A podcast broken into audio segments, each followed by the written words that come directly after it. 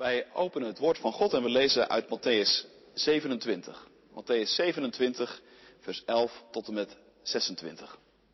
Toen Jezus voor de prefect stond, stelde deze hem de vraag: Bent u de koning van de Joden? Jezus zei: U zegt het.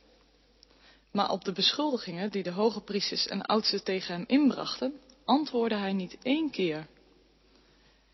Daarop zei Pilatus tegen hem: Hoort u niet wat deze getuigen allemaal tegen u inbrengen? Hij gaf op deze, hij gaf op geen enkele beschuldiging enig weerwoord, wat de prefect zeer verwonderde. Nu had de prefect de gewoonte om op elk Pesachfeest één gevangene vrij te laten en die door het volk te laten kiezen. Er zat toen een beruchte gevangene vast, die Jezus Barabbas genoemd werd. En dus vroeg Pilatus hun, toen ze daar waren samengestroomd, wie wilt u dat ik vrijlaat? Jezus Barabbas of Jezus die de Messias wordt genoemd? Hij wist namelijk dat ze hem uit afgunst hadden overgeleverd. Toen hij op de rechterstoel zat, werd hem een boodschap van zijn vrouw gebracht. Laat je niet in met die rechtvaardige. Om hem heb ik vannacht in een droom veel moeten doorstaan. Ondertussen haalden de hoge priesters en de oudsten het volk over. Ze moesten om Barabbas vragen en Jezus laten doden. Weer nam de profect het woord en hij vroeg opnieuw, wie van de twee wilt u dat ik vrijlaat? Barabbas, riepen ze. Pilatus vroeg hen, wat moet ik dan doen met Jezus die de Messias wordt genoemd? Allen antwoordden, aan het kruis met hem. Hij vroeg, wat heeft hij dan misdaan? En ze schreeuwden alleen maar harder, aan het kruis met hem. Toen Pilatus inzag dat zijn tussenkomst nergens toe leidde, dat het er in tegendeel naar uitzag dat men in opstand zou komen, liet hij water brengen, waste ten overstaan van de menigte zijn handen en zei, ik ben onschuldig aan de dood van deze man. Zie het zelf maar op te lossen. En heel het volk antwoordde, laat zijn bloed ons dan maar worden aangerekend en onze kinderen. Daarop liet Pilatus Barabbas vrij, maar Jezus leefde hij uit om gekruisigd te worden, nadat hij hem eerst nog had laten geeselen. Gemeente van Christus, Barabbas zit in quarantaine. Zijn bewegingsvrijheid is tot het uiterste beperkt. Hij mag niet bij zijn oude oma op bezoek. Hij mag niet naar zijn werk. Hij mag niet naar het restaurant of naar een café. Hij mag geen vrienden ontmoeten. En ook sporten is er even niet bij. Maar zelfs door zijn eigen huis mag hij zich niet vrij bewegen. Want de ruimte waarin hij zich bevindt is klein en bedompt. Het is het donker en het stinkt er. En met zijn voeten zit hij vast in een zwaar houten blok. Het enige contact dat hij heeft met de buitenwereld gaat via een deur, die twee keer per dag even open en dicht gaat en waardoor hem wat eten wordt toegeschoven. Abbas zit in de gevangenis. 100% lockdown. Sinds de afgelopen week weten wij daar ook wel iets van af. Van quarantaine en van isolement. Van beperking van onze vrijheid. Vorige week donderdag, toen ik mijn dochter van het schoolplein haalde, toen zei iemand tegen mij, grote kans dat je dit voorlopig voor het laatst doet. Ik lachte hem uit. Maar hij heeft wel gelijk gekregen. Diezelfde middag volgden al ongekende maatregelen. En voor het maandag was, waren alle scholen tot nader order gesloten. Ik weet natuurlijk niet precies hoe jullie er nu thuis bij zitten. Misschien, jongens en meisjes, was het vooral een beetje wennen aan een nieuw ritme. Maar vond je het ergens ook nog wel leuk of spannend? Thuis schoolwerk maken, af en toe een extra filmpje, dat soort dingen. Maar het kan ook anders. Misschien kijkt u mee of luistert u mee en bent u zelf ziek. Mag u geen bezoek ontvangen en maakt u zich zorgen? Misschien ben je niet zelf ziek, maar maak je je zorgen over iemand van wie je houdt. Komen de muren op je af als je bedenkt dat dit misschien nog wel weken aanhoudt? Of maak je je zorgen over je baan? Want wie weet waar dit allemaal nog toe gaat leiden. Zo gaat dat. Als alles ineens anders is, dan kun je een heleboel normale dingen plotseling niet doen. En dan schieten er voor je het weet ook allerlei vreemde en ongebruikelijke gedachten door je hoofd. Ik had dat wel van de week en je zult het vast herkennen. Nog even terug naar die Barabbas. Want waar zou Barabbas aan gedacht hebben in zijn cel? Ik denk, Barabbas heeft gedacht aan Pasen. Aan het grote feest dat op het punt stond om gevierd te worden in Israël. En waar hij in zijn isolement niet aan mee zou kunnen doen. En waarom denk ik dat Barabbas aan Pasen dacht? Nou, Pesach, het Joodse paasfeest, dat is het bloed, het feest dat het bloed van iedere Joodse man of vrouw of jongen of meisje sneller deed stromen. Het is het feest waarop gevierd wordt dat God zijn volk bevrijdt uit de slavernij van Egypte. Die machtige farao, die jarenlang als een vrede tiran heel Israël in zijn greep had gehouden, die had het nakijken. En om dat te gedenken wordt ieder jaar op deze tijd weer het paaslam geslacht. En weer de paasmaaltijd gegeten. En wordt het feest van hoop en verlangen en verwachting opnieuw gevierd. Overigens, wel met een schaduw eroverheen. Want op het moment dat die Barabbas zijn dagen slijt in die smerige kerken van Pilatus, is er helemaal geen vrijheid in Israël. Er is opnieuw vijandige overheersing gekomen. Er is een bezettersmacht die de dienst uitmaakt. Op de koningstroon zit Herodes. Geen zoon van David, maar een marionettenkoning die danst op de maat van de keizer van Rome. En dan is er ook nog Pilatus, die gehate gouverneur, de baas van het leger. En met dat leger zaait hij allemaal dreigende angst onder de mensen. Want voor je het weet word je opgepakt en beland je in een van Pilatus smerige kerkers. Nu ja, je begrijpt, onder zulke omstandigheden is Pasen natuurlijk een feest dat ontzettend aanspreekt. Want als God toen kon bevrijden uit de greep van de farao, waarom zou hij dat nu niet kunnen uit de greep van de Romeinen? Stel je eens in elkaar. Stel je eens voor dat het weer gebeurde. En zo vierden ze Pasen met gespannen verwachting, jaar in, jaar uit. En tegelijkertijd ook met gebalde vuisten. Want tot nu toe was het nog niet gebeurd. God had nog niet ingegrepen tot nu toe. Nog steeds niet. Nog altijd niet. En het duurt allemaal wel heel erg lang, vinden veel mensen. Het duurt zo lang dat sommige mensen dachten, het wordt tijd dat wij God een handje gaan helpen. Op God kunnen we niet langer wachten. Het wordt tijd dat wij zelf de handen uit de mouwen steken en die gehate bezetter er gewoon uitsmijten. En bij die mensen die dat dachten, daar hoort Barabbas bij. Een beruchte gevangene heet hij in onze Bijbels. En meteen spits je je oren, want gevangenen zijn al gauw goed voor een spannend verhaal. En helemaal als het om een beruchte gevangene gaat. Zo iemand is blijkbaar die Barabbas. Iedereen kent hem. Iedereen heeft een mening over hem. Over Barabbas gaan allerlei praatjes rond. En nu nog even terug naar jullie, jongens en meisjes.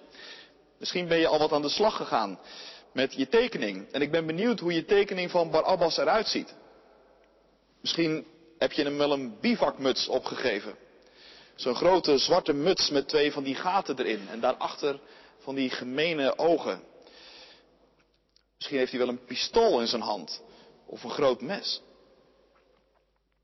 Ik kan het niet zien natuurlijk, maar ik denk dat de meeste van jullie Barabbas hebben getekend als een gemene schurk. Maar dan moet je nu even goed luisteren. Want klopt dat eigenlijk wel? Wat weten wij nu eigenlijk precies van Barabbas? Eigenlijk vertelt Matthäus in de Bijbel niet veel over hem. Als je de andere evangeliën, Marcus en Lucas ernaast legt, dan wordt het plaatje iets completer. Barabbas blijkt iemand te zijn die bij een oproer betrokken is geweest. En daarbij inderdaad een moord heeft begaan. Misschien wel, grote kans zelfs, tijdens Pasen één of twee jaar terug. Want juist rondom Pasen was de situatie in Jeruzalem altijd heel erg gespannen. En hoogstwaarschijnlijk was Barabbas betrokken bij het verzet van de Zeloten. Dat was een ondergrondse guerrilla-beweging. En die hadden maar één doel. De gehate bezetter het land uit. Zodat Israël opnieuw in vrijheid zou kunnen leven. En waar ze konden, saboteerden ze de vijand en ze schuwden het geweld niet. Maar op een dag ging dat fout. Er gebeurt een opstand. En het loopt deze keer echt uit de hand. Barabbas raakt in het nauw en hij kan niet tegen de overmacht op. De soldaten van Pilatus grijpen hem en als een geslagen hond moet hij afdruipen en belandt hij in een Romeinse cel. Ja, daar zit hij dan. Barabbas. Uitgeteld. 100% lockdown. Een gevangene. Maar berucht? Is dat wel het beste woord? Zeker, Barabbas was geen lievertje. Hij heeft bloed aan zijn handen en dat is nooit goed te praten. Maar wie zou zijn verlangen naar vrijheid niet begrijpen? Misschien is het wel daarom dat Matthäus de evangelist zo terughoudend is in zijn oordeel over Barabbas. Ik zei al, in onze meeste Bijbel staat berucht. Maar het Griekse woord is eigenlijk neutraler. Het betekent bekend. Of zelfs beroemd. Zo kun je het ook vertalen. En zo iemand is blijkbaar Barabbas. Een vrijheidsstrijder. Met een oprecht verlangen van binnen. Maar toch, toch gevangen. Met al zijn goede bedoelingen is hij van de regen in de drup geraakt. En nu slijt hij zijn dooie dagen in een Romeinse cel. Hoe bedoel je vrij? Hoe bedoel je rechtvaardig? Al Barabbas zijn idealen zijn in de grond geboord. Hij zit op een dood spoor en hij is muurvast gelopen.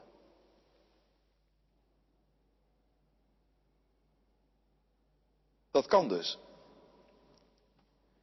Dat je iemand bent met oprechte verlangens en met goede bedoelingen en met grootse plannen. En dat je hele levensproject toch in de versukkeling terechtkomt. Dat het niet langer meer gaat. Dat je vastloopt. Hoe graag je ook iemand wilt zijn. Welke idealen je ook hebt. En hoe graag je er ook voor wilt gaan. Dat kan. Vastlopen, gevangen raken in jezelf en dan geen kant meer op kunnen. Kan heel dramatisch, zoals bij Barabbas. Minder hevig kan ook. Maar in de kern gaat het uiteindelijk om hetzelfde. Je eigen project zit op een doodspoor. Je zit in je isolement. Je gedachten buitelen over elkaar en draaien rondjes in zichzelf zonder dat je echt verder komt? Of wat dacht je in deze dagen van een hele samenleving? Een samenleving, een werelddeel zelfs, waarin vrijheid zo belangrijk wordt gevonden, komt piepend en knarsend tot stilstand en kan geen kant meer op. En wat gebeurt er ondertussen buiten? Ja, als je binnen zit in je isolement, dan kan je dat zomaar ontgaan. Voor ons is het nu even een en al corona waaraan we denken. En dat is natuurlijk niemand kwalijk te nemen. Maar in het geval van Barabbas gebeuren er ondertussen buiten beslissende dingen.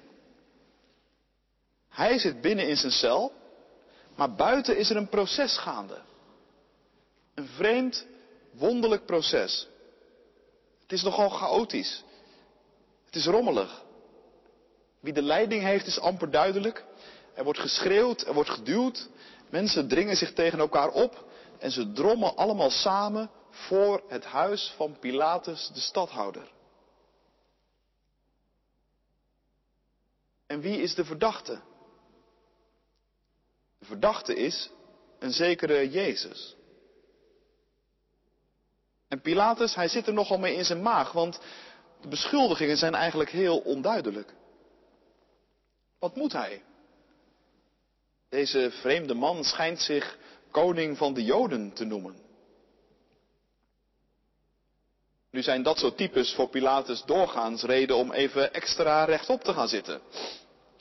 Want voor je het weet is zo iemand een politiek gevaar. Maar deze man, een gebonden, zwijgende man, als dat de koning van de Joden is, dan is het een lachertje. Hij staat daar maar te staan, verweert zich niet, verdedigt zich niet, spreekt zelfs nauwelijks een woord. Al met al voor Pilatus geen enkele reden om deze man te veroordelen. Nee, zo iemand hoeft Pilatus nauwelijks serieus te nemen. Maar ondertussen is hij er nog niet vanaf. Het is duidelijk, zijn beschuldigers zijn zonder meer uit op een veroordeling van deze man. En ze zullen zich niet zomaar met een kluitje in het riet laten sturen. Tegen deze mensen zeggen dat hun koning een schetsfiguur is die ze maar beter kunnen laten lopen, dat durft hij niet. Want je weet hoe dat gaat met massa's. Massa's zijn onberekenbare dingen. Voor je het weet loopt de hele situatie uit de hand en heb je als overheid het nakijken. En daarom neemt Pilatus zijn toevlucht tot een oude troefkaart. Hij heeft namelijk gemerkt dat het ook heel goed werkt om mensen een beetje te vriend te houden. En dat doet hij bijvoorbeeld door met Pasen een gevangene vrij te laten. Op het feest van de bevrijding geeft Pilatus iemand de vrijheid. Mooier kan het niet. Want zo kan iedereen merken dat hij, Pilatus, het verlangen van het volk waar hij de baas over is, heel goed snapt. Dat zal hij nu weer doen. Hij zal er een andere gevangene bij laten en ze naast elkaar zitten en dan moet de meute maar kiezen.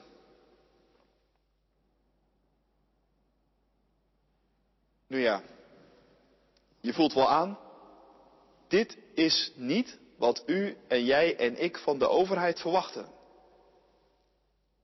Zeker in situaties waarin het erop aankomt, wil je geen partijpolitiek. Wil je geen politici die gaan voor het eigen gelijk, die collega's op een lage manier door de modder trekken. Wil je geen wankelende figuren. Nee, van de overheid verwacht je daadkracht en leiderschap en gaan voor de rechtvaardige zaak. Maar dat is in dit proces tegen Jezus verder weg dan ooit. Een woedende menigte is er. Een bange en laffe rechter. De vrouw van die rechter die de zaak nog een beetje probeert te redden. Hier klopt werkelijk helemaal niets aan. En Matthäus, de evangelist, wil maar één ding duidelijk maken in dit hele stuk. Hier wordt onschuldig bloed vergoten.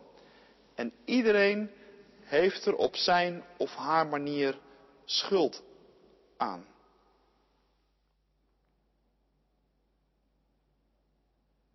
Dat gebeurt buiten. En binnen? Barabbas schrikt op. Want de deur van de kerken gaat ineens open en hij moet mee.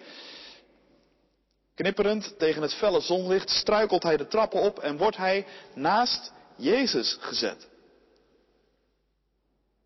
En hoort hij dat goed? Wordt daar geschreeuwd om zijn vrijlating? Barabbas weet niet wat hem overkomt. Hij dacht aan zijn laatste dagen bezig te zijn, maar tot zijn stomme verbazing staat hij ineens op vrije voeten. Het dode spoor en de versukkeling zijn voorbij. Barabbas gaat vrij uit. De toekomst lacht hem tegemoet. En ook voor Barabbas kan het weer Pasen worden. En die andere Barabbas, die andere zoon van de vader, want dat betekent Barabbas, Jezus, de Christus, die wordt overgegeven om gekruisigd te worden. Als je dat hoort, dan houd je je adem in. Jezus de Christus, de rechtvaardige, gaat in plaats van Jezus Barabbas. Jezus de Christus offert zijn allereigenste leven, laat zich kruisigen en maakt het kruis tot de plek waar God al onze zonde, al onze zwakheid, al onze mislukte, goed bedoelde plannen, al onze dwaasheid en de horror van deze vastgelopen wereld op zich neemt en wegdraagt. Laat afsterven, vernietigt. Dit offer van Jezus verandert werkelijk alles. Het veranderde alles voor Barabbas. Van een man in een total lockdown wordt hij een vrij man die Pasen mag gaan vieren. Tot slot. Dit evangelie komt vanmorgen naar ons toe in best wel bijzondere omstandigheden. Ik was al een paar weken van plan om vandaag over dit gedeelte te preken. Maar ermee bezig deze week heb ik ook nog wel even overwogen om het, gezien de vreemde situatie waarin we nu zitten, helemaal over een andere boeg te gooien. Jezus voor Pilatus, de lijdenstijd. Daar is nu toch even helemaal niemand mee bezig. Toch ben ik heel blij dat ik dat niet gedaan heb. Want juist dit evangelie hebben wij vandaag heel hard nodig. Het evangelie dat ons verkondigt dat er niet alleen maar een binnen is, niet alleen maar ik in mijn isolement, maar ook een buiten. En juist daar buiten, daar blijken de grote en werkelijke beslissingen over leven en dood te vallen. Wij binnen hadden geen idee wat er gaande was. Maar ineens gaat vanmorgen de deur open en worden we naar buiten gehaald. Wij, die vrijheid zo belangrijk vinden. Wij die merken dat onze drang naar ongetemde en ongeremde vrijheid een van de redenen is waardoor we nu zo in de problemen zitten. En wij worden ineens onderdeel van een volstrekt ongeloofwaardig proces. Waarin de een zijn handen in onschuld wast. Waarin de ander in verblinding dingen schreeuwt waar hij geen idee van heeft. Maar waarin te midden van al die horror een God is die je vrijspraak verkondigt. Midden in deze horror staat de zwijgende Christus. Niet passief en leidelijk als een soort speelbal van het lot. Maar in zijn lijden groot. Daar staat hij als het lam van God dat de zonde van de wereld wegdraagt. En die in de quarantaine van ons leven vandaag tegen ons zegt, er ligt een vrijheid voor je in het verschiet, die alle verstand te boven gaat. En morgen zal het ook voor jou Pasen zijn. Amen.